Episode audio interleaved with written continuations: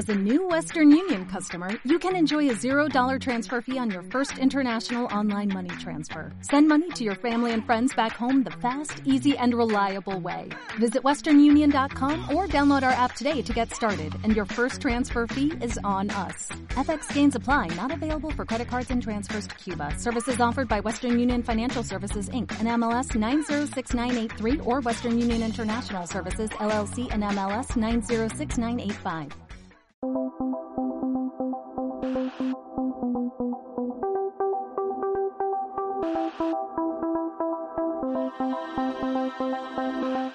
te traigo un podcast que te va a llevar a Nepal, a Kirguistán o a Taiwán un podcast donde cabalgarás como una auténtica exploradora, convivirás con nómadas o irás en busca del leopardo de las nieves. Hoy nos acompaña una viajera incansable, amante de los animales y apasionada de la fotografía que en 2018 dejó todo para hacer de la aventura su profesión. Cansada de viajes de unas pocas semanas con una fecha de regreso que le impedía disfrutar del destino, decidió liarse la manta a la cabeza, dejar atrás su timidez y sus miedos y hacer de sus viajes su estilo de vida.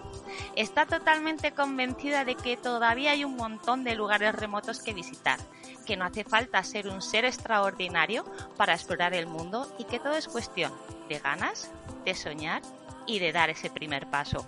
El tigre bengala le llevó al Himalaya y durante un año ha estado viviendo en Nepal y en la zona de Ladakh en el norte de India dos trocitos del mundo donde nos vamos a explayar de lo lindo, te lo prometo. Y ya no me entretengo más, doy paso a esta pedazo de aventurera para que juntas soñemos con lo que está por llegar. Bienvenida al podcast de Hacia los Salvajes, Sara, muchas gracias por estar hoy aquí conmigo. Hola Ana, muchísimas gracias a ti por invitarme, de verdad. Vaya pedazo de introducción, ¿eh? Así me das un chutazo para, para empezar con energía. Bueno, lo decíamos un poco, ¿no? Antes de ponernos a grabar, que desde que te conocí, ¿no? En esa noticia del diario palentino, pues eh, tenía muchísimas, muchísimas ganas de, de, entrevistarte. De hecho, pues me he vuelto loca, ¿no? Estos días, pues leyendo sobre ti en tu cuenta de Instagram, escuchando tu podcast, y es que, bueno, es una maravilla lo que, lo que has hecho, ¿no? De esa aventura, ¿no? Que llevas en, en la sangre, pero si quieres me gustaría empezar un poco con, esa Sara, ¿no? De antes del, del 2018, que creo que era un poco bastante diferente, ¿no? ¿A qué te dedicabas? ¿Cómo, cómo eras?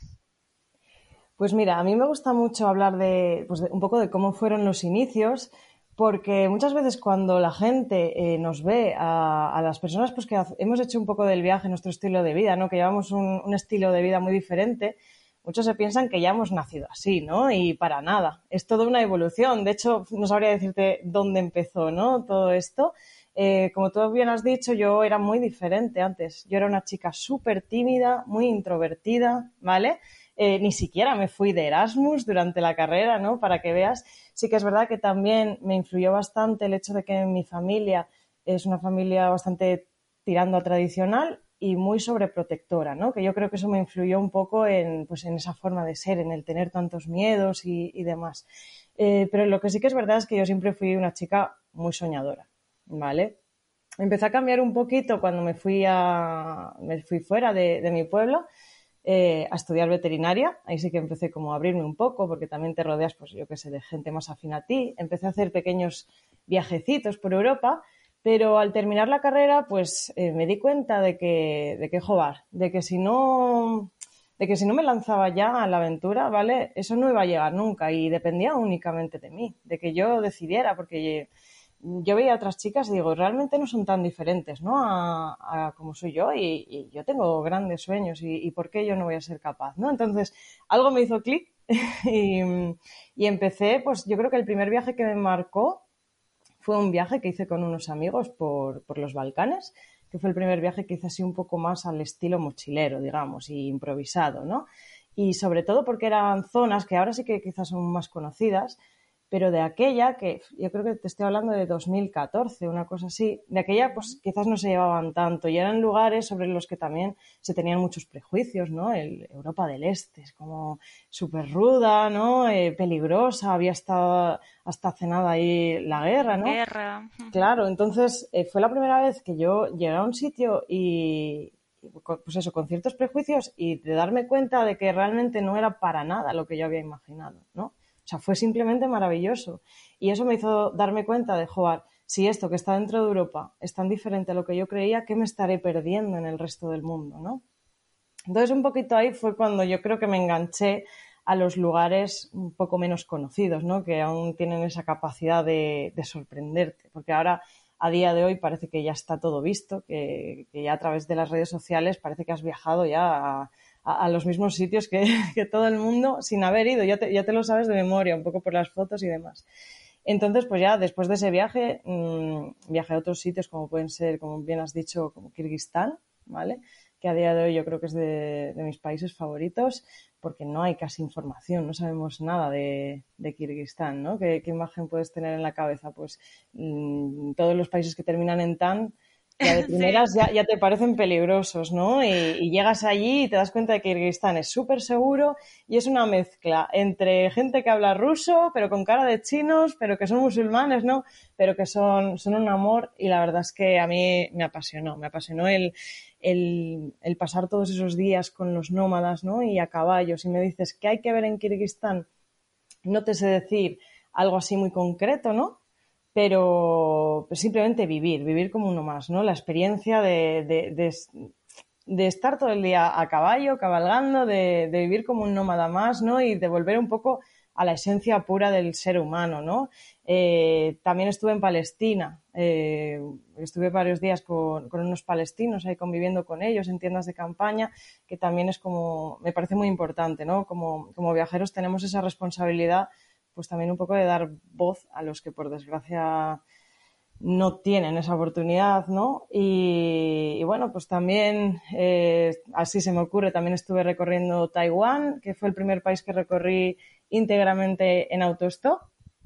Es un país súper seguro en el que tienes eh, lo que es la, la esencia de China, pero sin las incomodidades que puede tener viajar por China, ¿no? Por ejemplo, ahí todo el mundo habla inglés o la mayoría de las personas hablan inglés, tienes acceso a Internet, cosa que en China no tienes, ¿no? Eh, es una democracia, es súper seguro. Ya te digo que yo en ningún momento me sentí, me sentí en peligro siendo chica y haciendo autostop, ¿no? Que en otros sitios igual sí que puedes tener algún que otro altercado, pero allí súper seguro. Y nada, lo que pasa que ¿Qué pasa? Que eh, mi profesión de veterinaria sí que me permitía hacer estos grandes viajes, ¿no? Y varias veces al año, porque yo tenía un horario eh, de urgencias, yo hacía turnos muy largos, de muchas horas, y luego eso me permitía tener muchos días libres. Lo juntaba con vacaciones y eso me permitía viajar mucho. Eh, pero llegó un momento en el que para mí no fue, no fue suficiente, ¿no? El tener esa presión de tener una fecha de vuelta, y decir, madre mía, es que yo aquí me quedaría tiempo para poder empaparme de, del país, ¿no? Eh, pues eso me llevó a tomar la decisión que para mí no fue tan complicada porque lo tenía clarísimo, ¿no? De, como tú bien has dicho, en, en 2018, pues dejar mi trabajo, plantarme ahí en el despacho de mi jefe que no daba crédito, ¿no? Porque, joder, tener un trabajo indefinido, de algo que yo desde muy pequeñita había soñado siempre, no es fácil, ¿no? Sobre todo por la presión social que pueda haber, pero ya te digo que yo lo tenía clarísimo y, dejé el trabajo pues para irme para irme de viaje sin billete de vuelta, sin ninguna idea en concreto y tampoco con mucho dinero ahorrado, la verdad, porque yo según iba trabajando, según, según iba ganando, me lo iba gastando todo en viajes. Pero me fui un poco con la idea, pues eso, de, de irme sin billete de vuelta y de intentar hacer de, de los viajes, pues mi estilo de vida mi idea primera no era el Himalaya, mi idea primera era recorrer Siberia, ¿vale? Eh, ya tenía todo, ya tenía el visado ruso, tenía los billetes y todo, ¿no? Pero bueno, como la vida a veces pues te sorprende, pues por un problemilla familiar pues tuve que cancelarlo todo. Y, bueno, pues el destino al final, yo creo que pues todo pasa por algo, ¿no? Siempre y, y al final pues casi ya te digo de casualidad, eh, Fue visitando además la, Feria de Turismo de, Madrid, que vi el, stand de Nepal y de repente, que era un destino que nunca, no sé, nunca me, me, lo había planteado, ¿no? Seriamente, dije, ostras, ¿y Nepal? No sé, me transmitía como mucha paz, ¿no? Porque yo ya te digo que después de este pequeño momento familiar durillo, pues como que necesitaba un sitio que me, quizás un poco, me transmitiera un poco más de tranquilidad y, Nepal me transmitía eso, ¿no? Entonces, pues me decidí y, me compré un billete de ida eh, para Nepal. Yo nunca fui, yo nunca fui montañera. Fui, montañera, a pesar de vivir ¿no? en, en Aguilar de, Campo, allí muy cerquita de, la montaña palentina, ¿no? que es un sitio también lo que hablábamos, ¿no? que no hace falta irse al, a la otra parte del mundo, ¿no? que tú vienes de, un lugar que para muchos es desconocido y que encima para los amantes de, los animales no es una joya, ¿no? Porque ahí podemos encontrar todavía al oso, al, lobo, y no hace falta irse ¿no? Eh, muy lejos, pero, pero bueno, ¿no? Al final es un poco lo que hablamos, ¿no? Ir paso a paso, ¿no? Yo creo que pues alguien que, que apenas ha salido, ¿no? De, de, España, de Europa, es difícil, ¿no? Que se plantee dar la vuelta al mundo, pero al final pasa, ¿no? De una manera orgánica y natural cuando empiezas a, a viajar, ¿no? A pasar cada vez más tiempo fuera, a darte cuenta, ¿no? Que muchas veces lo que reflejan los medios de, de comunicación, pues es parte, ¿no? De, de la realidad, pero que normalmente, ¿no? Que todos los viajeros, todos los aventureros que han pasado por este podcast lo dicen, ¿no? Que, siempre han encontrado más bien, pues eso, hospitalidad, ¿no? Han encontrado siempre más bien una sonrisa, siempre han encontrado más bien apoyo, más que, más que todo lo contrario, ¿no? Que muchas veces es la cabeza, ¿no? La que va más deprisa y siempre pensando en lo peor, ¿no? En todos esos peligros que te van a, estar saludando prácticamente a la vuelta de la esquina y, luego resulta que, es todo más fácil o que lo que te encuentras, bueno, pues no tiene nada que ver con, ¿no? con la película que, te habías eh, montado en, la cabeza. Yo creo que la, ¿no? La, fauna es uno de los alicientes, ¿no? Por los que eh, buscas esos eh, destinos. Yo creo que al final en el Tigre de Bengala, ¿no? Fue lo que te llevó a, a Nepal pero bueno, todos los viajes, ¿no? Incluso, pues, e, e, ese inicial, ¿no? De, de, Polonia siempre hay ahí una excusa de, de, de la, de, ¿no? De, la belleza, ¿no? del mundo eh, animal. Al final, bueno, pues has estudiado veterinaria y eso se, se lleva en la sangre, pero también la fotografía, ¿no? O sea, así que la veterinaria, pues, eh, lo estudiaste en la, en la universidad, pero la fotografía, ¿cómo te entró ese, ese interés, ese gusanillo? ¿Te has formado de alguna manera o ha sido algo que ha surgido bueno a raíz de los viajes? Pues mira, la verdad es que surgió casi, sí, a raíz de los viajes. Yo creo que fue en un viaje que hice a Camboya que me compré mi cámara reflex. Desde entonces no la he cambiado porque la tengo muchísimo cariño. Y, desde que la compré tuve claro que quería aprender desde, vamos, de forma autodidacta, ¿no? Y, no tirar en, en, modo automático en ningún momento. Entonces, poquito a poquito y en base a la experiencia, pues vas aprendiendo, ¿no? Y realmente quitando algún, algunos pequeños eh, vídeos que veía yo en internet y demás, todo lo aprendí de forma autodidacta. Fui evolucionando más hacia la fotografía de retrato, ¿vale? Porque me parece que es una, un tipo de fotografía que en los viajes nos ayuda a acercarnos mucho a las personas, ¿no? Em, a diferencia de lo que se puede creer, que puede parecer algo muy intrusivo, sí que es muy, muy importante tener en cuenta eh, la ética ¿no? en la fotografía. Yo no saco fotografías a gente con las que no he establecido un vínculo, primero un mínimo, ¿no? porque creo que es muy importante transmitir la historia de esa persona en la fotografía. Y si no la conoces de nada, pues al final, mm, no sé cómo decirte, pues no, no captas esa esencia. ¿no? Yo creo que Em, cuando me empezó a entrar ese gusanillo por la fotografía de retrato fue precisamente en Palestina, que después de hablar con un hombre eh, que de verdad que, era, era, luz pura, o sea, lo que transmitía ese hombre era increíble. Y me quedaba con las ganas, porque yo nunca me había atrevido a sacar una foto a, alguien desconocido, entre comillas, ¿no? Y así. Y, yo me estaba yendo y me quedaba con las ganas de decirle, joder, es que cómo no voy a, llevarme un buen recuerdo de este hombre, ¿no? Que, que ha significado tanto para mí. Y para mi sorpresa, cuando me acerqué a él con timidez a decirle si le podía sacar una foto y tal, él me dijo, claro, me coloco aquí con mi camello, ¿dónde te viene mejor la luz? Me coloco así para que... Y claro, yo flipé con la predisposición del hombre y la ilusión que le hacía, que al final eh, yo casi con, manos temblorosas, ¿no? Le saqué esa foto que para mí es muy especial por esto mismo, ¿no? Porque me di cuenta que al final, eh, pues estableces un vínculo y, te abre las puertas de una manera que, no sé, que es, es el contar la historia de la persona en, en una sola imagen y para mí es algo muy bonito. Pero sí, básicamente a base de ensayo y error fui, fui aprendiendo fui metiéndome más y más en este mundillo de, de, la fotografía, que al final no me dedico a ello exclusivamente, pero sí que me ayudó mucho para, pues sobre todo para, para, dar a conocer un poco las zonas remotas en las que, a las que suelo ir y para dar a conocer la cultura ¿no? y, y de, las, de los lugares que visito. Pues enhorabuena, Sara, porque la verdad es que haces un trabajo estupendo. Invito a la gente ¿no? a que entre en tu cuenta de, Instagram para que no se dé cuenta de, lo que estoy diciendo, porque es que son fotografías de verdad que, exacto, ¿no? que, cuentan historias, que transmiten mucho y que tienen una sensibilidad, vamos, eh, que se te pone la piel de gallina.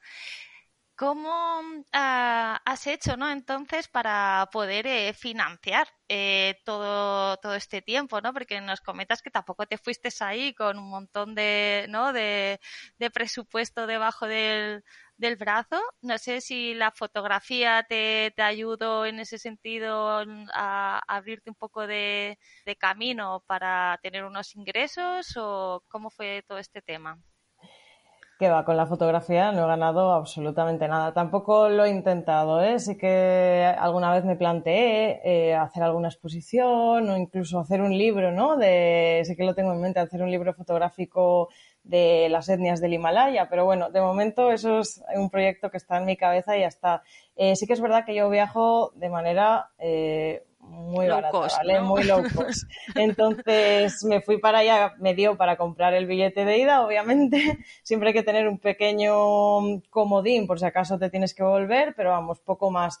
Y una vez llegué a Nepal, pues al final, entre quedarte en, conocer gente local, ¿no? Que te alojas en sus casas. Eh, también me ayudó mucho de la plataforma de Workaway, que para los que no lo conozcan, pues es una plataforma de intercambio de, alojamiento y comida a cambio de trabajo.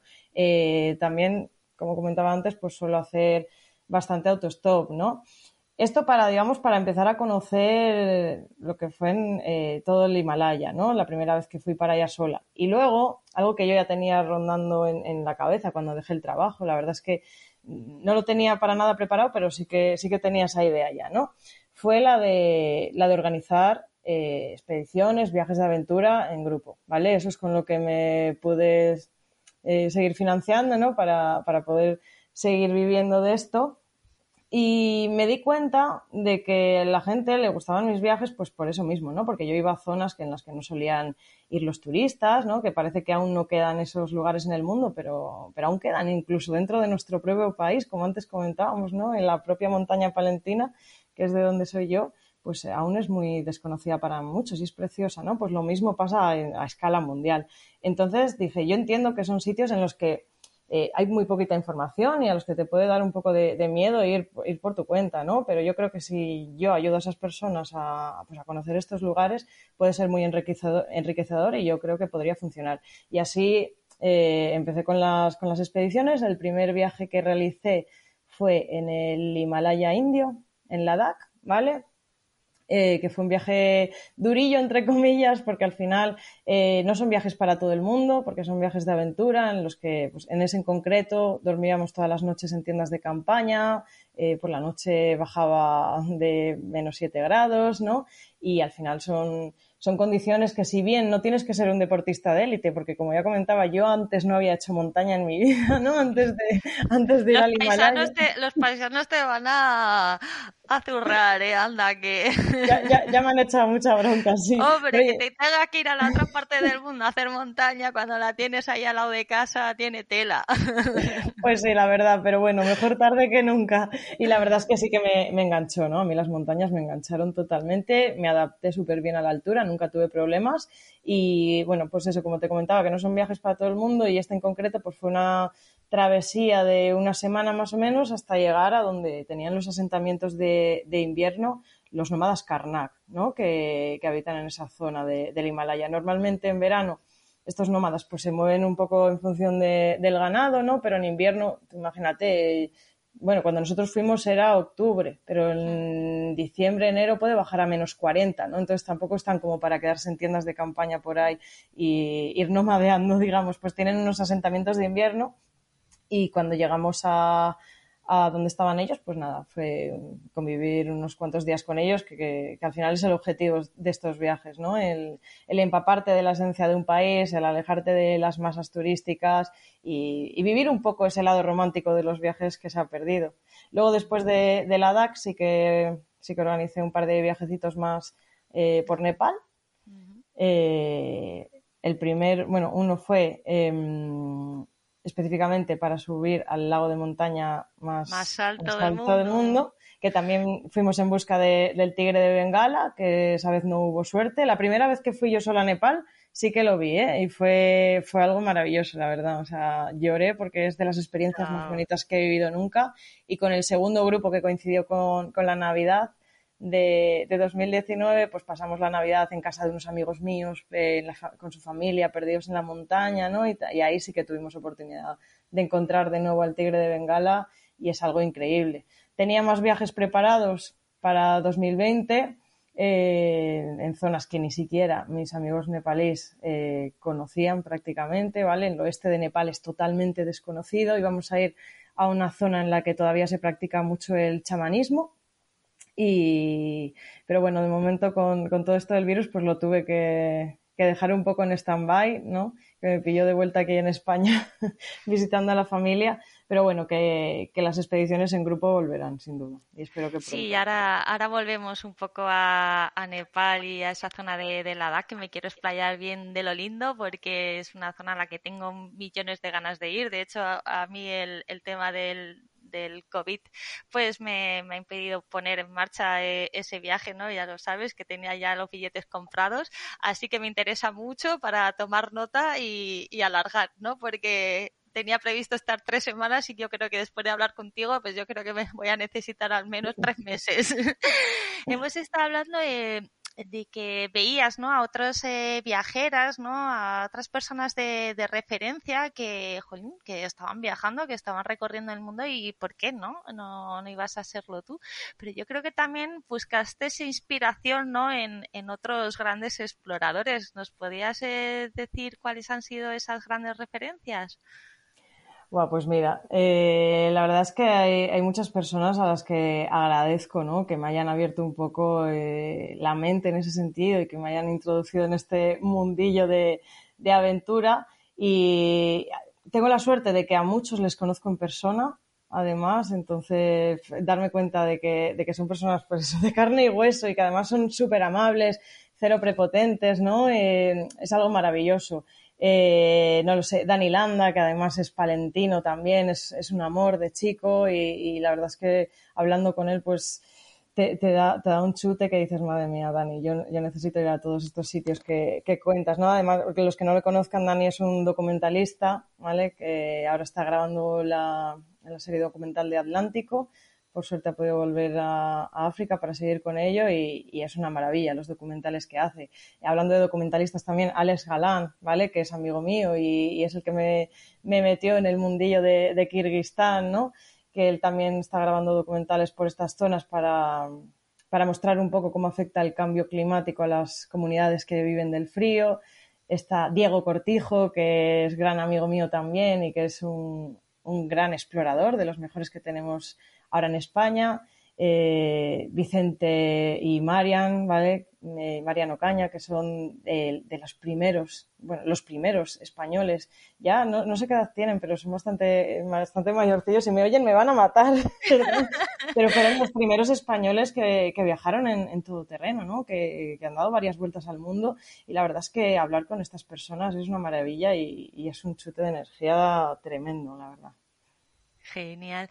Pues si te parece, ¿no? Antes de dar ese gran paso, ¿no? A Nepal y a Ladakh, me gustaría eh, recorrer un poco territorios eh, más eh, cercanos. Vamos a cruzar fronteras, ¿no? Porque ya tenemos ganas, ¿no? De, de salir ahí fuera. Y como, bueno, ya hemos visto, ¿no? Que ser recorrido muchísimas partes del mundo, lo que voy a hacer es simplemente darte como ciertos lugares y quiero ya, sé que va a ser difícil, Sara, lo sé, ¿eh? pero es que si no, necesitamos cuatro horas de podcast. Entonces, quiero que me digas lo mejor del viaje, no hace falta que sea una cosa, ¿vale? Puedes explayarte dos o tres. Lo mejor del viaje, pero eso sí, eso que, que ni siquiera no la mejor cámara del mundo no puede reflejar, lo peor para poner de relevancia, ¿no? Que lo que tú muchas veces dices, ¿no? Que todo esto no es eh, siempre de, de color de rosa y el nombre de una persona, ¿no? De, un rostro, ¿no? De, una historia, ¿no?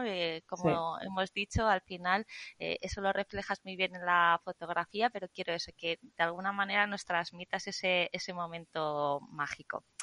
¿Qué tal si empezamos por Polonia, ¿no? Que yo creo que, bueno, pues también fue un, viaje que marcó un poco, ¿no? El, comienzo de esta etapa pues de Polonia sin duda alguna me quedo con ese momento, ¿no? Y que al final fue el motivo por el cual, por el cual me decidí a ese primer viaje sola, ¿no? Por, por, este país y fue el momento en el que me encontraba en el bosque de Bialowieza en invierno y que pude ver por fin a los bisontes europeos en libertad, ¿no? Es el único sitio de Europa en el que quedan en libertad y estar ahí eh, sola, en, un lugar tan salvaje, que aún quedan lugares salvajes también en Europa, ¿no? Y, poder verlos en, libertad fue algo mágico. Eh, lo peor, que en realidad no es lo peor eh, de ese viaje, que es, parte de la magia ¿no? de, estos sitios, fue el, encontrarme en un sitio en el que no hablaban inglés, en el que hacía menos 11 grados, que hacía un frío increíble. Yo no me había preparado para, para ese frío, ¿no? Y, el encontrarme pues con, esa situación que, igual de primeras no parecía que, no era muy cómoda, pero que a la larga ha sido todo un aprendizaje, ¿no? Es, gracias a ese primer viaje sola, pues yo me di cuenta de, que por mí misma podía valerme y, tampoco lo recuerdo ahora como algo negativo, aunque en ese momento fuera algo negativo. Eh, persona, no me acuerdo del nombre, pero sí que me acuerdo que en ese pueblito ahí en, en Bialowieza, eh, que de verdad que no sabían nada, que yo decía restaurant y no me entendían y no, sabía ni dónde ir a comer. Eh, terminé como en una especie de bar familiar muy, muy chiquitito eh, y, ya te digo que simplemente por gestos, hablando con la familia, pues al final me, me dieron de comer, eh, me invitaron, estuvieron ahí, se les veía, ¿no? En, que ellos intentaban hacer un esfuerzo por intentar hablar conmigo, pero que no hacía falta, aunque no habláramos eh, el mismo idioma, no sé, se creó ahí un ambiente súper bonito y, lo recuerdo como algo, como algo precioso, algo que no olvidaré nunca, la verdad. Pues yo creía que en vez de los bisontes me ibas a decir los panecillos rellenos de setas y queso, en lo mejor del viaje. es que fue justo lo que me dieron de comer, justo lo que me dio de comer esta familia. Sí, sí, es verdad, ya ni me acordaba. Sí, sí, la verdad es que. Ya te digo que me enganchaba a tus podcasts y que me los he escuchado todos. Yo creo que esa es una buena prueba de, ello. Pues pues otro, otro sitio donde la gastronomía te gustó mucho y también que me gustaría ¿no? Eh, poner encima de, la mesa para que veamos ¿no? que, sitios aparentemente que se conocen a la perfección y que parece que no hay que descubrir nada nuevo, ¿no? Eh, Grecia, lo mejor, lo peor y un rostro. Grecia, a ver, aquí te voy a empezar por lo peor, porque la verdad es que fue un viaje que, que, cada día, eh, bueno, ahí fui con, una, fui con una amiga y cada día fue una gran aventura. O sea, conducir por Grecia, te digo que es peor que conducir por Marruecos. O sea, las carreteras están en un estado que, que me parece de verdad mucho más peligroso que, en otros países que pueden parecer menos desarrollados, por los que también he viajado en coche, ¿no? Eso quizás eh, lo peor. Y lo mejor, eh, te diría la gastronomía por un lado, pero es que la historia que se respira en Grecia, ¿vale? No fui a, la parte de las islas, aunque sí que, sí que fui un día a Zaquintos, pero recorrí sobre todo lo que es la, península, ¿no? Meteora, Olimpia, eh, Epidabros, Micenas, ¿no? Es que vayas donde vayas, es como es que es como un viaje en el tiempo. Entonces, me parece que es un país al que ir una y mil veces. No solo Atenas, ¿eh? es que es el, país entero, eh, es historia pura. Entonces, para los que les, a, todo el mundo en general, pero sobre todo a la gente que le gusta la historia, es obligatorio. Y una cara, pues un monje ortodoxo que justo me encontré ahí en Meteora, que la verdad es que fue súper amable y, fue muy, muy, muy, amable con nosotras y además estuve ahí un rato en plan eh, sacándole fotos y tal, ¿no? Que, me daba como un poco de apuro, sobre todo siendo gente religiosa y, fue un amor, fue un amor y tampoco me acuerdo de su nombre, la verdad, pero, pero me quedo con ese momento, me quedo con ese momento de estar ahí en ese, en ese lugar que la verdad que es un paisaje de los de los más increíbles que he visto nunca, ¿no? Meteora es, es, algo muy mágico, a pesar de ser algo relativamente turístico, me gusta un montón y estar ahí con ese hombre, pues, pues sí, yo creo que es uno de los momentos más bonitos de Grecia.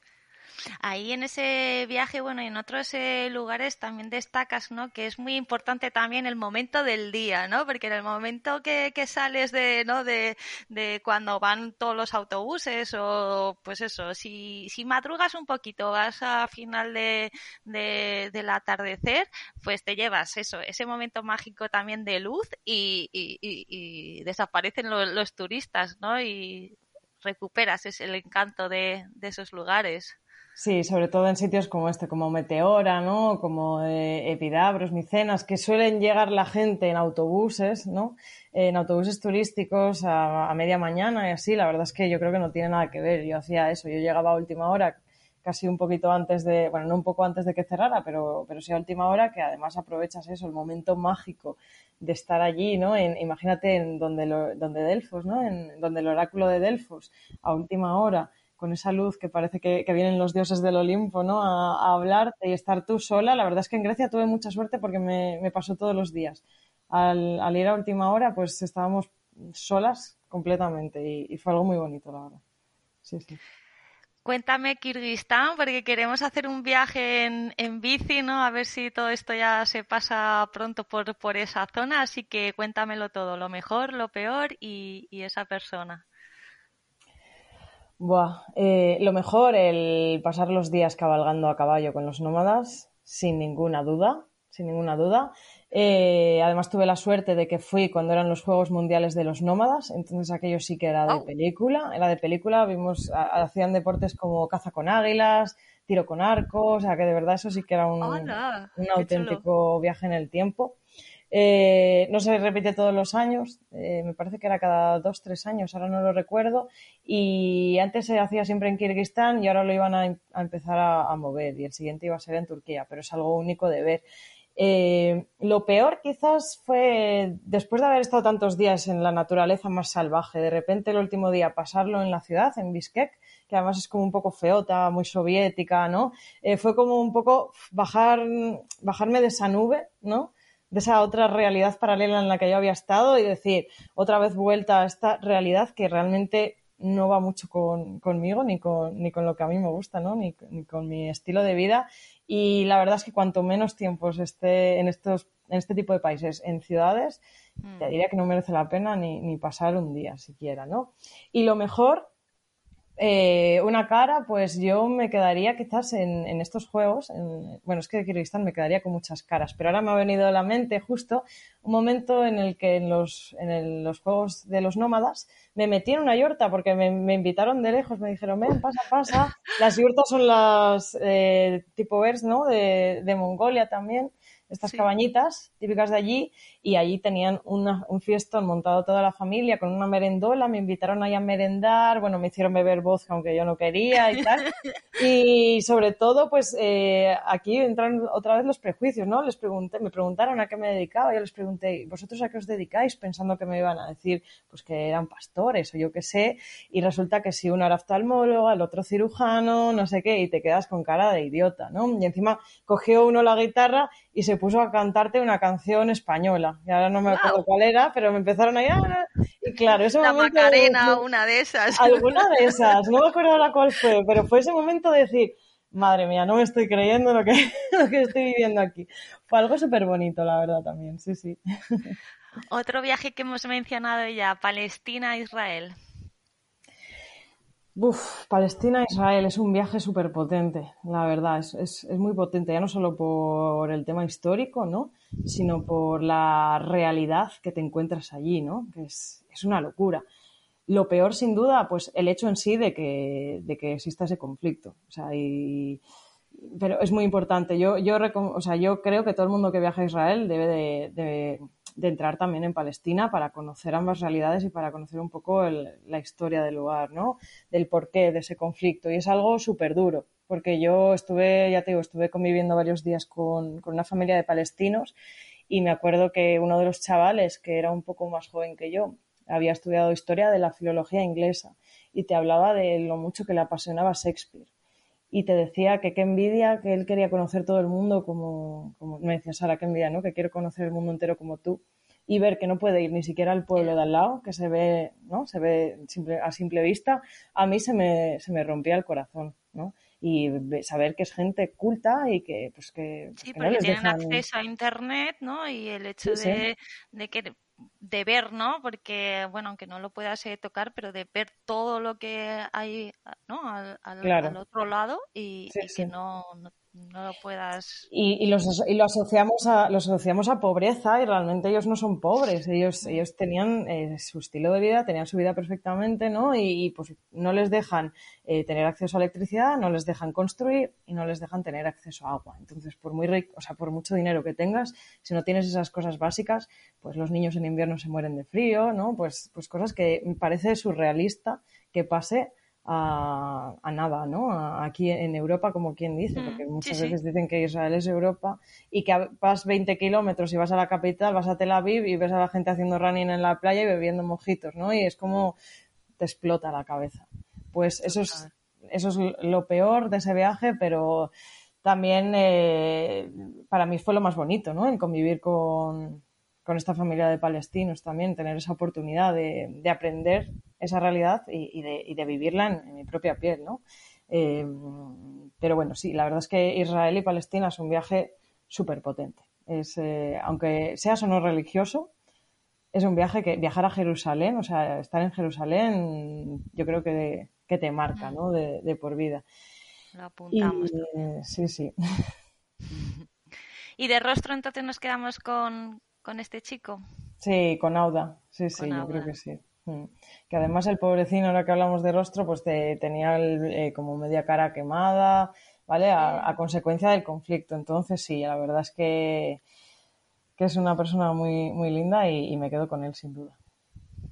Taiwán. Taiwán. de Taiwán, lo mejor para mí, eh, el haber podido recorrer todo el país en autostop ¿no? El haber tenido esa, esa libertad y esa tranquilidad de, de, no depender de horarios a la hora de moverte, decir, bueno, pues yo creo que ya aquí es suficiente, salir a la carretera y, y ya, ¿no? Y pista. Eh, lo peor, eh, uno de los platos típicos, y mira que la comida en Taiwán me gustó mucho, pero el tofu, pestile, el tofu pestilente. ¡Wow! o sea, de verdad. No suena nada apetecible, ¿no? que tiene muy buena fama, pero, pero no, o sea, no, no hace falta probarlo. Mira que yo pruebo de todo, ¿eh? pero, pero eso no. Y un rostro, pues me, me acuerdo de, de, una, de una chica que era la propietaria de un bar, ¿vale? No me acuerdo ni, ni qué ciudad era, porque era un nombre muy raro y ni siquiera era una ciudad turística. Y ya era de noche y pues me puse a patear, a, caminar, ¿no? A buscar un sitio por, en el que cenar y tal. Y llegué a ese restaurante, que era la típica taberna pequeñita, ¿no? El local, y no sé, no sé ni lo que pedí, porque no sabía ni, ni cómo pedirlo. No había nada en inglés, nadie sabía absolutamente nada de inglés, pero ni siquiera hello ni nada, ¿vale? ni, siquiera, ni siquiera entendían lo que es el alfabeto nuestro, o sea, nada, cero. Y al final, pues señalando, pues me, me dieron la cena y tal. Y luego pues eh, terminé de cenar y me di cuenta de que no sabía, de que no sabía volver al hostal y fue como, madre mía, y no había cargado en Google Maps ni, ni el recorrido, ni lo había descargado ni nada, ¿vale? No, no tenía acceso a internet, ni, ni wifi ni nada. Y dije, ¿cómo vuelvo yo ahora? Porque me había puesto a callejear, intentaba explicarles, tenía el nombre del hotel escrito, se lo intentaba explicar y no lo entendían, no sabían qué hotel era. Y al final, por un cliente que, que me vio ahí en esa tesitura, que su móvil sí que tenía teclado, que podíamos poner nuestro, nuestro alfabeto, ¿no? pues ahí puse el nombre del, del, hostal y apareció en letras chinas. Y ya la del bar dijo, ah, dijo, ah, joder, Ah, claro. Venga, a ver, no sé qué, eh, no polis, no polis, es lo único que me dijo en inglés, no polis. Y me montó en la moto con su niño pequeño que tendría cuatro años, delante, eh, delante el niño, la señora, yo detrás y el niño dando indicaciones, además, en plan izquierda, derecha, o sea, yo me quedo sin duda con ellos, que obviamente tampoco sé su nombre, pero vamos, me quedo con ellos. ¡Qué historia, madre Porque mía! fueron mis, fueron mis ángeles de la guarda. Ya Por eso digo. yo cuento mucho esta anécdota también, porque hay mucha gente a la que le, le cuesta lanzarse a viajar sola o solo, ¿no? Eh, por el tema del idioma. Digo, es que yo realmente no, o sea, sé hablar inglés, pues como sabe hablar eh, cualquier persona, ¿no? Con, un- con lo que hemos aprendido en el instituto, vaya, no, no es que sepa yo hablar muy fluidamente ni mucho menos, pero es que luego los lugares a los que viajo es que realmente los locales tampoco, tampoco hablan muy bien inglés. Entonces, pues bueno, pues que no, hace no tiene que ser un impedimento. Yo de eso me di cuenta haciendo el camino de, de Santiago con, con mi familia, que, que- que yo creo que también lo has hecho, ¿no? Tú eh, recientemente, que otra vez, ¿no? Volvemos a poner encima de la mesa que se pueden encontrar lugares súper, súper remotos eh, a la vuelta de la esquina. Pero es que con mi madre me di cuenta y que, que ya no, no, no tiene ni, ni idea de inglés ni, ni de ningún idioma, pero era eh, ese afán, ¿no? De, de querer comunicarse con la gente, porque es que lo bueno del Camino de Santiago es que te, que te encuentras a, a personas de, de todas las partes del mundo, incluso australianos, coreanos, ¿no? Desde la otra parte del mundo. Y ella tiene ese, ¿no? esa necesidad de hablar con todo el mundo, es que se comunicaba con todo el mundo. Y decía, pero mamá, pero que, que no te entienden. pero da igual, se, se llevaba siempre, ¿no? La, la sonrisa de, de la persona que tenía delante y, y era, ¿no? Maravilloso como, ¿no? Si, si quieres, ¿no? Las dos partes quieren, te, te llegas a, a, a entender. Exacto. Sara, nos vamos ya a tu Nepal eh, insólito, ¿no? Porque hemos dicho que, que bueno, que la Universidad de, de la Vida, ¿no? Te, allí te has sacado esa, esa, esa profesión, ¿no? De, de aventurera y yo creo que, que en Nepal y en, y en esa zona de, de Ladakh, ¿no? Te has sacado el, el máster de, de la aventura. Así que vamos a detenernos eh, aquí bien. Nos has contado, ¿no? Que fue tu, tu segunda opción, ¿no? Que el tigre bengala yo creo que fue, ¿no? Es el detonante, ¿no? Para, para hacerte eh, visitar estas tierras. ¿Cómo te recibió Nepal? ¿Qué tal Kathmandu?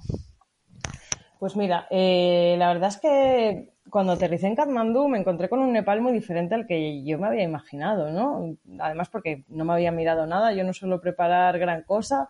Sí que es verdad que había hablado con un chico español que, que me iba, que vivía allí en Nepal, eh, que estaba casado con una chica nepalí y que me iban a coger la primera noche. Al final me quedé varias noches, pero no había mirado nada más, ¿no? Entonces, nosotros muchas veces cuando pensamos en Nepal quizás tenemos una imagen más tibetana en la cabeza, más budista, ¿no? Y yo me encontré con un caos absoluto y con, y con un país eh, al 85% hinduista, ¿no? Que más puede recordar a, a, la India que a otra cosa. Entonces, para mí, así de repente sí que fue un poco un choque, pero desde el primer momento la verdad es que me sentí como en casa. Eh, a los pocos días hice, hice un montón de amigos locales, ¿vale? Que a día de hoy son, son como mi familia, o sea, les quiero muchísimo. Lo que más he hecho falta de, de no poder volver a Nepal son ellos, sin duda.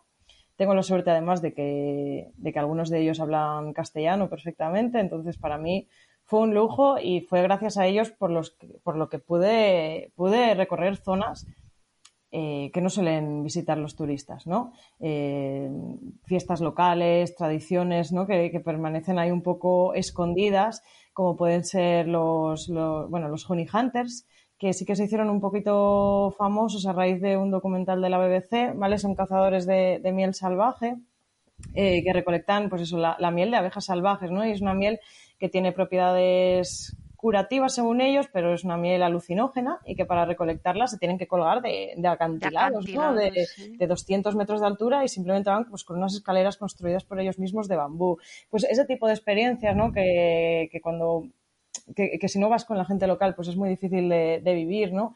Pues es lo que yo tuve la suerte de, de, vivir ahí en Nepal. Luego sí que es verdad que, que fui, que hay parte que recorrí yo sola, porque también yo iba un poco en busca de, de eso, ¿no? De, hacer un viaje en solitario, de probarme a mí misma. Y como tú bien dices, una de las razones por las que también decidí ir a, a Nepal es porque uno de mis grandes sueños era poder ver al tigre de Bengala en libertad, ¿no?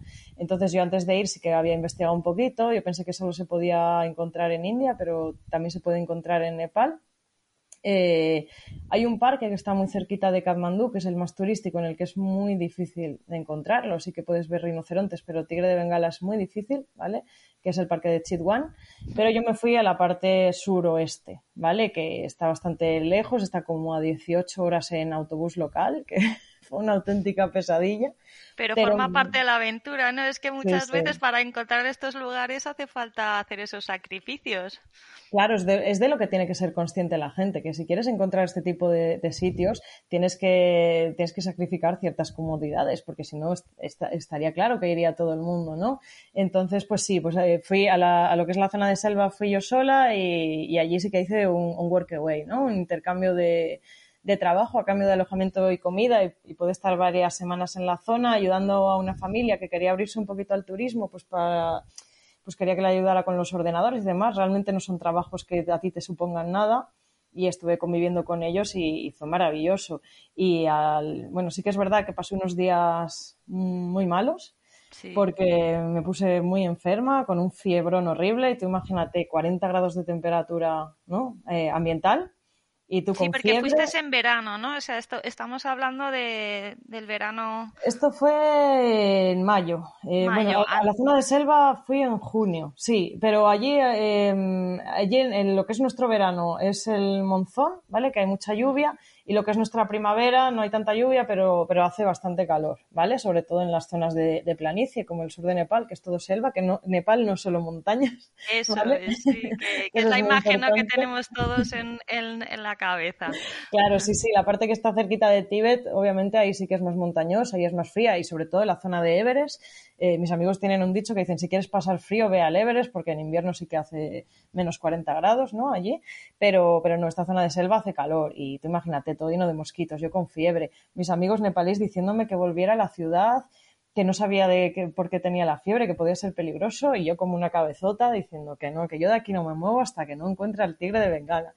Y fui a, la selva, ¿no? Eh, con uno de los chicos de allí, y el primer día que fui no lo vi. Tú te imaginas la bajona, ¿no? De decir, me puse a llorar y todo, decir, después de que estaba aquí enferma varios días que adelgacé. Me lo merezco. Sí, es que adelgacé cinco kilos. Es que no podía ni comer, no me apetecía ni comer de, lo mal que me encontraba. Es decir, he venido hasta Nepal, he venido hasta este, este, este sitio perdido de, de, yo qué sé, y no voy a poder verle. Y descansé un par de días y dije, tengo que intentarlo una vez más. Y ya ese día volví y, nada, durante el día pues lo mismo, vi elefantes, rinocerontes, que es maravilloso también, ¿vale? Pero ya eh, llegaba la hora de irnos otra vez y seguíamos sin verlo, ya no me lo puedo creer no puede ser otra vez. Y de repente estábamos subidos en un árbol y el chico que me acompañaba eh, empezó como a, bajar rápidamente del árbol y me dice, Sara, y yo, ay Dios mío, se está cayendo este hombre, ¿qué le pasa? y me grita de repente, Tiger, bueno, y saltó del árbol, salté yo detrás de él corriendo, corriendo, corriendo, a través de las zarzas, tal, nos agazapamos así un poco eh, a la orilla del río y en la otra orilla del río estaba ahí el tigre, dándose un bañito que hacía calor y ese momento, eh, bueno, en los primeros segundos no se dio cuenta de que estábamos, pero ese momento en el que nos ve, te quedas como mirando, ¿no? La mirada fija, nos rugió y se fue corriendo porque obviamente nos tiene miedo, o sea, esos segundos, ahí otra vez lloré, pero esta vez de alegría, ¿no? De, de emoción, de decir, madre mía, lo que he vivido aquí. Pues eso, eso fue, fue algo maravilloso, la verdad. Y esa zona de la selva la tengo mucho cariño porque es como estar metido de lleno en el libro de la selva y a día de hoy yo sigo yendo a ese pueblo. Bueno, me escriben casi diariamente mis amigos de allí. ¿Qué tal, Vaini? Porque Vaini significa hermana pequeña. Ellos todos se llaman hermanos, o hermana mayor, hermano pequeño, ¿no? Y, todos los días me, me preguntan que qué tal estoy todas las semanas mínimo y, yo voy a ese pueblo y todo el mundo se acuerda de mí porque en todas las, las dos semanas y pico que estuve allí no vi ni un solo turista. Entonces, para ellos era como, ¿qué hace, esta, ¿qué hace esta chica aquí? ¿no? Y, el campo base del Everest, ¿no? A, reventar.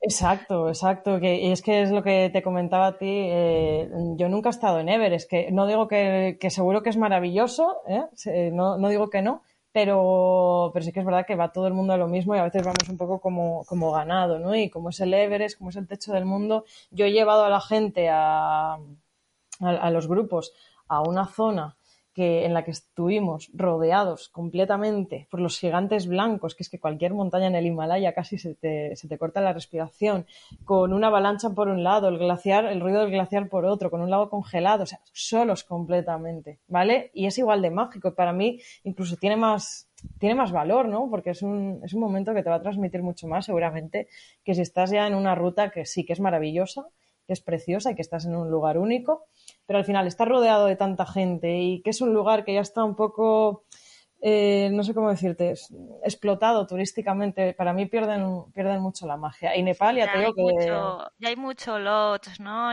Sí, y mucho, muchas tiendas de, de souvenirs y esas cositas que, que, oye, que, que, corrompen, para mí corrompen un poco los lugares, ¿vale? Y ya te digo que Nepal tiene, vamos, tiene, tiene un potencial cultural increíble que, y que no está explotado. Mucha gente confunde, por ejemplo, se cree que todos son serpas y no todos son serpas, ¿vale? Los serpas son solo una de las más de 50 etnias que tiene Nepal, ¿vale?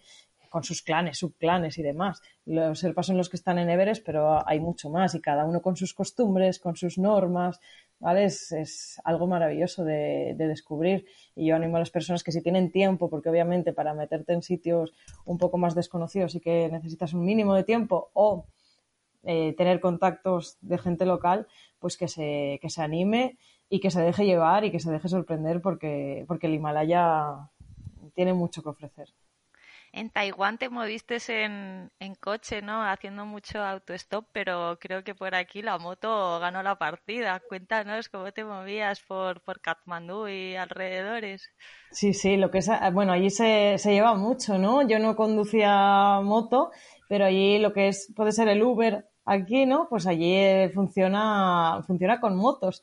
Entonces tú lo solicitas y, es súper rápido, porque tú imagínate la cantidad de, tráfico que hay en una ciudad como Kathmandú, como tengas que viajar en, autobús local, que sí que es verdad que es más barato, eh, pero te puedes tirar una hora tranquilamente en, ir a un sitio que está relativamente cerca. Entonces, para mí, vamos, la primera vez que monté ya lo supe, dije yo, me voy a, a mover a partir de ahora en moto siempre, ¿no? Sí que también hice un poquito de de autostop en, Nepal, eh, sobre todo en la, en la, zona de selva, porque el autobús este que te comentaba no te llevaba hasta el mismo sitio, ¿no? Te dejaba un poco ahí en medio de la nada y yo me encontré ahí como, bueno, ¿y ahora qué?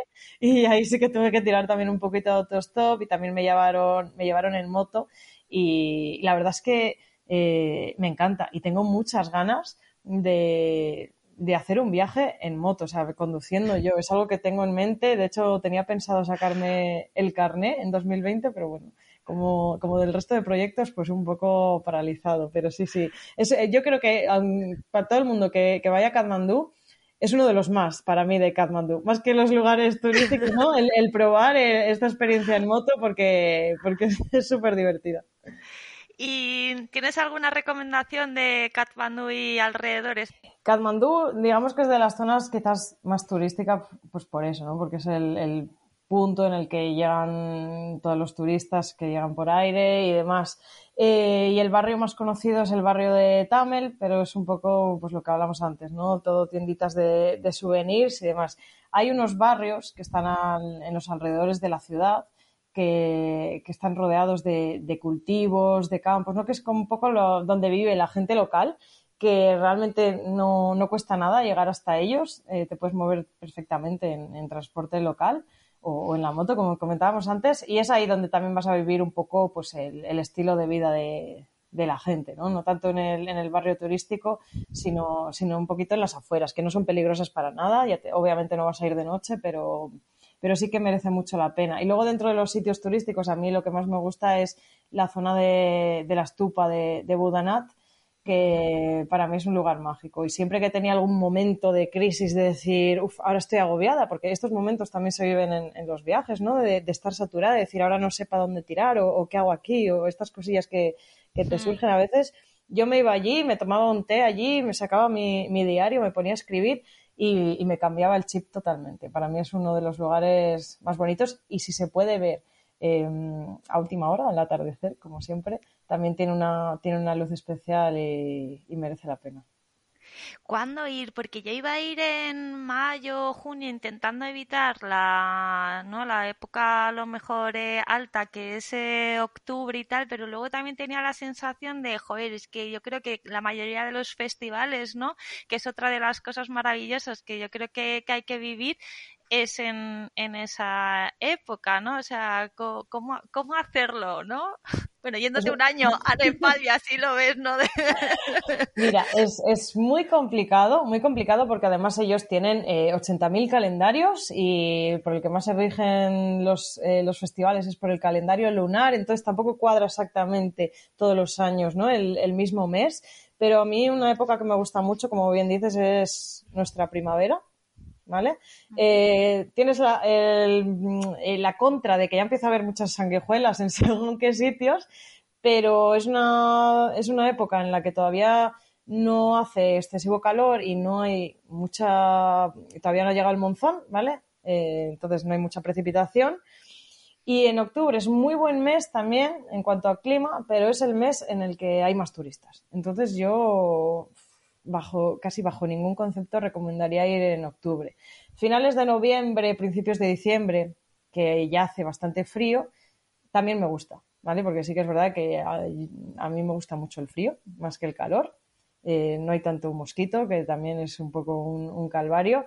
Y ir al Himalaya con la nieve y viviendo el frío de allí sin, sin, vivir el frío extremo de finales de diciembre o enero, ¿vale? Finales de noviembre, principios de diciembre, a mí me gusta mucho.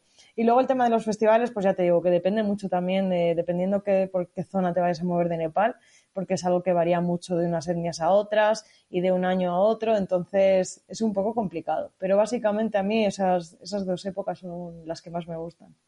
¿Has vivido algún festival, no? Sí, sí, en el Festival de la Luna Llena, ahí en Buyum, que coincidió justo con la época en la que los cazadores de miel hacen la, recolecta y, coincidiendo con la luna llena de mayo, pues hacen, celebran el nacimiento de Buda, ¿no? Y, y es algo súper bonito de ver porque recuerda un poco a las, a las fiestas aquí tradicionales de los pueblos, ¿no? Pero, pero con, con unos bailes mm, tradicionales, se visten de forma tradicional y, ahí pues tampoco hay ningún turista viéndolo, ¿no? Y, es súper curioso porque esa fiesta en concreto, eh, hay unas chicas que bailan durante todo el día y llega un momento en el que fingen como que se duermen, ¿vale? Y en ese momento en el que se duermen, hay unos chicos como que las roban y cuando empiezan a tocar unos tambores, estas chicas despiertan y luego las señoras mayores del pueblo eh, van con unas varas a pegar a todos los chicos jóvenes del pueblo, como a castigarles, porque son los culpables de que roban. O sea, pero se lían a leches que de verdad yo flipé, me quedé así, en plan, pero, pero que les están pegando de verdad, pero en plan uno con un ojo así, o sea, en plan surrealista, surrealista. Pero, pero es algo impactante de ver y también, sí, sí, pero vamos, te encuentras te encuentras con, un montón de, festivales como estos eh, por todo Nepal. Lo que pasa que sí, que es más, es más complicado cuadrarlo de fechas, ¿no? Pero, pero vamos. Y de lo que comentaba antes de los chamanes también, que es algo que, tenía pendiente para, para 2020, porque todos los años hacen como una renovación de sus poderes, ¿no? Y, también cada vez que ellos creen que ha nacido un chamán, pues tengo algunos vídeos eh, que tampoco puedo difundir, ¿no? Porque es algo un poquillo secreto, eh, pero la verdad es que es algo digno de ver, es algo muy impactante. Invierno también es una buena época para ver el leopardo de las nieves, ¿no? Que es otra de, las cosas ¿no? que, tienes ahí pendientes. Cuéntanos un poco más sobre, sobre esta aventura, porque hay que pasar frío, ¿no? Hay que estar también eh, preparado para, para armarse ¿no? de, paciencia y esperar ¿no? el momento exacto para verlo aparecer. Sí, uno de los, o sea, uno de los eh, animales más fascinantes de, todo el planeta a mí me parece el, leopardo de las nieves, ¿no? Le llaman el, fantasma de la montaña precisamente porque es muy complicado de verlo, ¿vale? Es un animal que vive en unas altitudes muy extremas. Eh, como tú bien dices, solo se puede ver en invierno porque durante el verano eh, sube más, entonces no, no necesita descender para buscar a las presas, ¿no?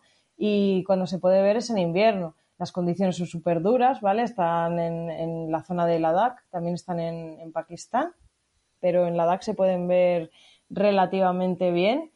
Y ya te comentaba antes que tienes que estar dispuesto a dormir bajo cero, a largas esperas y a la probabilidad bastante alta de que puede que todo haya sido en vano, ¿no? Es lo bonito de, ver fauna salvaje en libertad también, que no es como verlo en un zoo, que nadie te asegura que vas a encontrarlo, ¿no? Pero cuando lo encuentras, eh, vamos, merece totalmente la pena. No he conseguido verlo todavía, ¿vale? Yo sigo yendo por allí y, de hecho una de mis ideas también de viajes en grupo era organizar una expedición exclusiva para ir en busca del leopardo de las nieves, ¿vale? En, invierno más puro.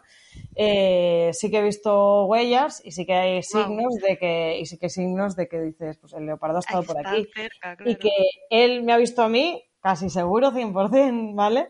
Porque, porque ellos te ven, ellos te huelen, pero es muy difícil porque se camuflan mm, con la roca, ¿vale? Por el, por el pelaje que tienen pero yo no voy a parar, yo no voy a parar hasta encontrarlo, eso está claro. Eh, al final, bueno, pues eh, Nepal son montañas y bueno, el Himalaya yo creo que atrae a, cualquiera y al final, a pesar de no tener tradición montañera, pues terminaste, ¿no? Haciendo algún, algún trekking. ¿Qué, qué has hecho por allí y qué te gustaría hacer?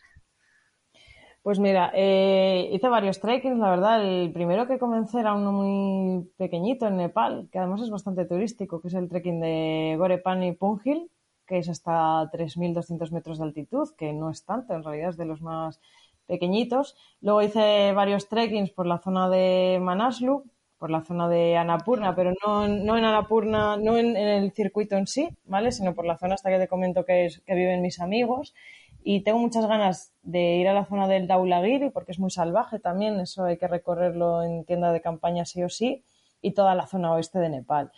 Y el trekking más duro que he hecho ha sido en el en Ladakh, en el, en el Himalaya indio, este que os comento de, de la zona de los nómadas, que ya hice la primera vez con uno de mis amigos nepalíes. Y, y bueno, se sube como a 5.400 metros de altitud, pero para mí es de mis favoritos, porque cada día de trekking es te encuentras un paisaje totalmente distinto, ¿vale? Y aunque sea un trekking durillo, eh, merece la pena. Me acaba de venir a la mente un, momento en el que iba yo con el grupo y de repente, de pasar de un día soleado, de repente nos pilló una gran ventisca, una ventisca tremenda, ¿vale? Que no se distinguía lo que era cielo de lo que era suelo y perdernos, quedarnos quietos, en plan, no podemos avanzar porque, porque esto puede ser nuestra perdición y de repente, tras media hora así, disiparse la ventisca y encontrarnos una manada de yaks con todas las montañas de fondo nevadas, que es que es una imagen preciosa que parecía de ciencia ficción y son esos pequeños momentos ¿no? que, que te regala el Himalaya y que todo esfuerzo pues tiene sus recompensas, sin ninguna duda. Estábamos hablando de eso, de que no venías, ¿no? De ser una gran deportista ni de hacer eh, mucha montaña, eh, pero al final, ¿no? El, yo creo que encontrarte en ese entorno y el tener esas ganas ¿no? de, lo que hablamos, ¿no? de, explorar y de enfrentarte a, un mundo pues eso totalmente inhóspito y, y, salvaje es lo que no te hace falta ¿no? para, para, pues para seguir adelante, ¿no? Es un poco más de cabeza y corazón más que piernas, ¿no? Totalmente, es, es, la voluntad que tú tengas. Yo sí que es verdad que yo veía gente que se obsesionaba mucho con la altura, por ejemplo, ¿no? Y se agobiaba y, te agobias, dices, no puedo respirar. Y era porque te estabas, porque se estaban agobiando, no por otra cosa, ¿vale? En el momento en el que se calmaban iba todo bien. Yo como ni siquiera lo pensaba, yo estaba tan emocionada y, y, y tan flipando que en ningún momento pensaba yo no puedo hacer esto, madre mía, a qué altura estoy. No. Entonces es mucho, mucho de, cabeza, de ejercicio mental y sobre todo de no intentar compararte con nadie, de que no se trata de una maratón, de que estás ahí para disfrutarlo y que cada uno tiene que ir a su ritmo. Y eso yo creo que es lo más importante, ¿vale? Porque como intentes ir al ritmo del que va adelante, ahí sí que te vas a, agotar, porque cada cuerpo responde de una manera distinta, ¿no? Y, es muy importante eh, en estas condiciones pues que el cuerpo se vaya adaptando poco a poco. Y si tienes esto claro, vamos, eh, a no ser que tengas una enfermedad grave, ¿sabes? Pero no hace falta tampoco estar muy preparado para poder disfrutar del Himalaya, para nada. Aparte que hay, jugar, hay trekkings pues eh, muy distintos, ¿no? Y, de distintas eh, días de duración, de distintas altitudes, distinta dificultad. Entonces, hay un poco para todos los públicos y todo el mundo puede realmente disfrutar de, este, de esta zona del planeta. Además, el Himalaya también permite ¿no? El, ese ascenso gradual, ¿no? O sea, no, no hacerlo de manera, dijéramos, eh, drástica, con lo cual le das al, al cuerpo, ¿no? Pues un poco de, ¿no? de, de ahí, de, de oxígeno, nunca mejor he dicho, pues para que se vaya acostumbrando poquito a poco. Claro, sí, es, la parte buena, ¿no? Que quizás en otras zonas, como puede ser en los Andes, hay, rutas que hay parte que la haces en coche y ahí está lo realmente peligroso, ¿no? Esas subidas bruscas. Eh, aquí no, aquí vas a tu ritmo, como comentábamos, se hacen incluso, hay, hay, te pasas un día entero de, aclimatación en, en, algunas rutas, ¿no? Para, precisamente para permitir que el cuerpo se adapte. Está todo muy controlado y en todo momento de, controlas las sintomatologías. En algún momento te te empiezas a encontrar mal, no pasa nada, se da la vuelta y ya está, ¿vale? Con cabeza siempre también, porque sí que ha habido sustos eh, de gente que también que, pues que quiere ir por encima de sus posibilidades quizás y la, la, montaña es maravillosa, pero también hay que, hay que respetarla, ¿eh? Hay que respetarla. Sí, sí. Veo que has aprendido de los grandes montañeros. Sí, la verdad es que tengo los mejores, los mejores profesores del mundo, que son, que, son mis amigos nepalíes. Bueno, y mis amigos ladakis también, ¿eh? que aunque tengo más relación con los nepalíes, eh, mis amigos de, de Ladakh también, también son maravillosos, la verdad. Y son unos auténticos profesionales qué tal están, porque Nepal, ¿no? una de sus grandes fuentes de, ingresos ¿no? es el, el, turismo y con todo esto del, COVID lo han estado pasando muy mal y, no sé ¿no? cuál será su situación ahora, si sabes algo más de ellos, si tienen pues eh, eh, alguna previsión ¿no? de que esto vaya remontando y recibir turistas pronto. Lo han pasado muy mal, la verdad. Lo han pasado bastante mal porque, bueno, en, en, Nepal concretamente, además, ha habido más muertes por suicidio que por, que por COVID, ¿vale? Pues precisamente por esto, por el gran impacto económico que ha tenido, que ha tenido en el país. Por suerte, eh, los nepalíes eh, son personas que se adaptan muy bien, ¿vale? Mis amigos concretamente, pues uno encontró un trabajo de traductor online y los otros pues han tenido que volver a las zonas rurales, que al final es lo que han hecho la mayoría ¿no? de las personas que se dedicaban al turismo, volver un poco a esa vida de subsistencia, volverse con sus familias al pueblo y, van tirando, van sobreviviendo porque realmente además no necesitan, no tienen tantas necesidades como nosotros, ¿no? Pero bueno, a mí sí que me da, sí que me da mucha pena porque, pues, porque están, sobre todo mis amigos que más o menos habían empezado hace poquito también su, sus propios proyectos y tal, ver cómo está todo paralizado, pues, pues da bastante pena. El problema que hay ahora en Nepal con los viajes, a pesar de que, de que no hay mucho caso y está bastante, no hay muchos casos y está bastante controlado, es que todavía exigen eh, una cuarentena de 10 días, ¿vale? Entonces esto dificulta muchísimo el turismo. Que pidan PCR eh, pues al final nos, tenemos que adaptar y es algo a lo que nos hemos acostumbrado, ¿no? Pero ya eh, que la gente disponga de 10 días para perder, entre comillas, metidos en un hotel, pues no es fácil, ¿no? Yo supongo que intentarán meter un poco el sector turístico un poco de presión, ¿vale? Para que al menos pues intentar salvar eh, lo que es la temporada de primavera pero conociendo cómo es el gobierno de Nepal, que es bastante desastre, yo no tendría esperanza por lo menos hasta el otoño. Yo creo que otoño sí, porque como dije antes, la mayoría de los turistas van en octubre, entonces dependen muchísimo de la temporada de otoño y para mí sería una locura que, que, en, otoño todavía siguieran con la cuarentena, ¿no? Porque al final, pues, no sé, eh, no tiene mucho sentido, sobre todo sabiendo que la gente allí pues lo está pasando mal y hay gente que, que lo necesita para vivir y que allí no hay ayudas como hay aquí. Mira que aquí pues tampoco estamos muy rimbombantes, ¿no? Con ese tema, pero allí es que en ningún momento han tenido ayudas de nada. O sea, allí pues te tienes que, sálvese quien pueda, ¿no?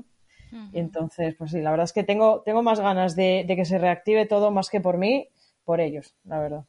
Sí, pues vamos a cruzar los dedos y a esperar, ¿no? Que, que sea efectivamente así para ir eh, concluyendo, porque ya sabía que se me iba a ir eh, de las manos el, el, tiempo, pero pues eso, no quiero tenerte más de lo necesario. Te voy a pedir consejos, ¿no? Porque, bueno, ya eres una gran aventurera y entonces, pues nos gustaría, ¿no? Eh, sacar los máximos aprendizajes de, de todo lo que has vivido.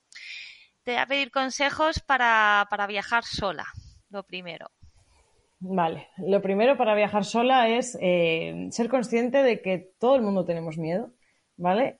De que la persona valiente eh, no es aquella que no tiene miedo, sino aquella que a pesar de tenerlo eh, sabe sobrellevarlo y sabe y, tira hacia adelante a pesar de ello, ¿no? hasta las viajeras más experimentadas tienen sus miedos, son miedos que evolucionan, pero no por ello te va a frenar, ¿no? También que conozcas tus límites y que no intentes imitar a nadie, ni lo hagas por, yo qué sé, por quedar bien en redes sociales o, con la gente de tu alrededor, ¿no? Que sea algo que, en lo que tú te sientas relativamente cómoda porque, bueno, porque también tiene, tiene sus riesgos y es algo que yo creo que tienes que empezar muy poco a poco, ¿vale? Que no te vas a ir en tu primer viaje sola a Afganistán, por ejemplo, o a China, ¿no? Porque al final vas a coger, quizás te vas a llevar malas experiencias que luego te van a impedir eh, seguir un poco por ese camino. Algo tan simple como tomarte un café sola o ir al cine sola, ¿no? Que, que hay gente que todavía se ve incapaz, pues empezar poquito a poco, empezar por viajes por Europa, ¿no? Cuando se pueda, lógicamente, pero que sea un proceso, que sea una evolución, ¿vale? Para mí es muy importante. Si uno de los miedos eh, que más te limita es el tema del idioma, pues como comentábamos antes, ¿no? Que pues, a, a día de hoy hay muchas aplicaciones que te pueden ayudar en este sentido y si realmente te asusta mucho el tema del idioma, hay más de 20 países en el mundo en el que se habla castellano, ¿sabes? Entonces, entonces tenemos que aprovechar eso también, ¿no? Que, que no tenemos que cerrarnos eh, precisamente por, por esta supuesta barrera, ¿no? Y también, pues que bueno, que es, comprensible que la gente de tu alrededor, por el hecho de ser chica, te intente frenar y a mí a día de hoy eh, aún me supone sudor y sangre el, lidiar con mi familia en este tema. Parece mentira, ¿no? Que ya tendrían que estar más, que acostumbrados, pero incluso el año pasado cuando me fui a hacer el Camino de Santiago en tienda de campaña, aún tuve que aguantar lloros y, chantajes y de todo. O sea, es algo normal, es algo que, que nos pasa, ¿no? Eh, pero si estás convencida de qué es lo que quieres, pues, pues no te puede frenar, ¿no? Y está claro que siendo chica nos vamos a enfrentar a algunos problemas a los que no se enfrentan los hombres. Pero es que son problemas a los que nos enfrentamos en nuestro día a día y no es algo inherente a los viajes, ¿no? Y no por eso dejamos de vivir. Pues esto es exactamente lo mismo. Incluso a pesar de que pueda parecer, eh, pues eso, que, que es más peligroso viajar siendo chica, también creo que tenemos muchas ventajas, ¿no? Por lo general, la gente se vuelca más a ayudarte cuando te ven que estás sola, eh, te, te acogen en sus casas, ¿no? Transmites mucha más confianza, por ejemplo, a la hora de hacer autostop, ¿vale? La gente te va a coger a ti mucho antes que a un chico y al final tú no eres tonta y tú sabes en qué coche te tienes que montar y en qué coche no te tienes que montar, ¿vale? Yo no me voy a montar en el coche de, un hombre que tiene un aspecto extraño, que a lo mejor es una bellísima persona, pero tampoco hay por qué arriesgar, ¿no? Pues, pues un poco usando sentido común, el sentido común que usas en tu día a día, pues lo aplicas en los viajes y, ya está. Y todo es lanzarse porque de verdad que el mayor de los miedos es el miedo a lo desconocido, pero una vez lo pruebas y te das cuenta de que realmente puedes de sobra, pues no hay más que empezar y, ya viene todo rodado. Sí, de hecho, tú dices muchas veces, ¿no? Que tu zona de confort se llama incertidumbre, ¿no? Que al final, ¿no? Te, te termina un poco enganchando, ¿no? Y que, bueno, es encontrar ese equilibrio, yo pienso, ¿no? Entre comodidad y, y, aventura, ¿no? O sea, que te, te, encuentres ahí cómoda, ¿no? Que tengas siempre ese aliciente, ¿no? De, de que me voy a encontrar, pero que, que, sea algo que puedas eh, controlar de, de alguna manera. Consejos prácticos sobre fotografía. Consejos sobre fotografía. Bueno, lo primero, que la cámara no hace al fotógrafo tampoco, ¿vale? Hay gente que yo conozco fotógrafos muy buenos que simplemente con el móvil sacan fotografías tremendas, ¿vale? Lo más importante es, bueno, también que, encuentres tu propio estilo, ¿vale? Porque hay gente que le gusta más la fotografía de paisaje, gente como yo que nos gusta más la, fotografía de retrato, ¿vale? Pero es algo que, tú tienes que disfrutar y que, es un estilo propio. La fotografía no deja de ser un arte, ¿vale? Entonces, lo que tú consideres que, es el estilo que te gusta, pues poquito a poquito eh, te irás formando. Y bueno, a la hora de viajar sí que es verdad que cuanto más liviano mejor, ¿vale? Eh, ahora se llevan mucho las cámaras sin espejo. Yo estoy intentando a ver si ahorro, a ver si, si no me atrevo a vender mi reflex porque la tengo mucho cariño, pero sí que quería cambiarme un poco a, mirrorless porque sobre todo a la hora de, ir de trekking eh, sí que es importante el tema del peso y sí que puede ser una carga. Pero ya te digo que al final lo, menos importante para mí es, el equipo y si decides invertir un poquito en, equipo fotográfico, eh, es preferible que inviertas más en, en objetivos, ¿vale? no tanto en que la cámara, en el que el cuerpo de la cámara sea bueno, porque al final eso sí que es verdad que da mucha mejor calidad, pero la calidad ya es, lo de menos. Lo importante es que te, te empieces a encontrar tú con, tu estilo de fotografía y, sobre todo que el, la versatilidad que te va a dar el tener distintos objetivos, ¿no? Puedes probar distintos, distintos tipos de fotografía, pues yo creo que es más, es más recomendable que empieces por ahí, ¿no? Por, probar distintos tipos de objetivos. Y sobre todo eso, lo que comentaba, de que, cada uno pues que encuentre, que encuentre su propio estilo y aquello con lo que se sienta a gusto, ¿no? Y disfrutando de la fotografía.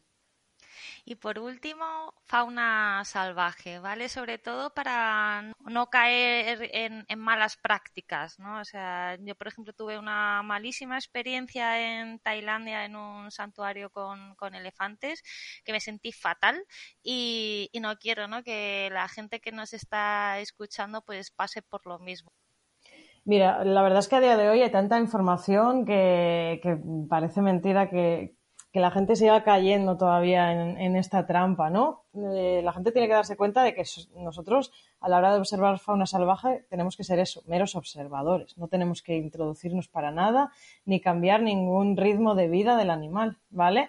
Es como un, tiene que ser como un documental, pero, pero sin, sin la barrera de la pantalla, ¿vale? Entonces, tú si ves que ya hay un contacto con, físico con el animal, nulo, eso nulo. A no ser, obviamente, estoy hablando de, fauna salvaje, no de fauna, o sea, no de animales domesticados, ¿vale? Que esto también es un tema importante, ¿no? Con el tema, por ejemplo, de los caballos, también tenemos que, ¿no? Por, ejemplo, en, en, el Himalaya se utilizan mucho los, los caballos como transporte, ¿vale? Entonces ahí también tenemos que abrir un poco la mente, cambiar un poco el prisma, ¿no? Dejar atrás un poco el prisma de Occidente y ver que esta gente realmente pues es un estilo de vida totalmente diferente, que para ellos los caballos pues también son parte de su familia, son parte de su vida y el hecho de que los utilicen no lo podemos ver como, un tipo de maltrato animal, ¿vale? El hecho de que tú si vas a hacer un trekking y, llevan caballos, que, que, son los caballos los que cargan con toda la comida y con todas las, con las tiendas de campaña y demás, dile tú a esa persona que no debe hacer eso, ¿no? Pues eh, que te va a contestar. Pero entonces,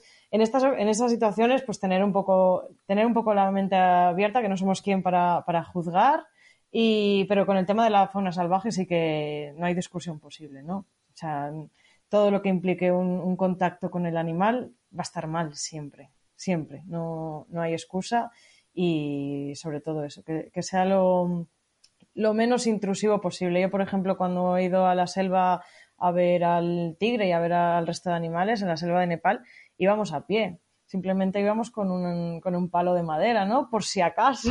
Tener algo con lo que mínimamente defendernos e intentar espantarle, ¿eh? No, no para herir al animal, ni mucho menos. Nosotros, eh, pues tenemos que ser conscientes de eso, un poco de, de los peligros, ¿no? Que, que, tenemos al, meternos en, su casa, digamos, y el animal no tiene que sufrir en ningún momento. Quiero decir, eh, alguna vez me, me plantearon, en plan, ¿por qué no vamos con un rifle o tal? Digo, porque es que bajo ningún concepto vamos a, matar a ningún animal, ¿no? Que ellos no tienen ninguna culpa de que vengamos nosotros aquí a, pues, a curiosear, ¿no? Entonces, pues son pequeños detalles que yo creo que todos somos ya, ¿no? Eh, somos adultos como para saber distinguir un poco lo que está bien de lo que está mal, pero bueno, sobre todo eso, tener en cuenta de que, de que en ningún momento tenemos que, que inmiscuirnos, ¿no? Y que alterar la vida del animal.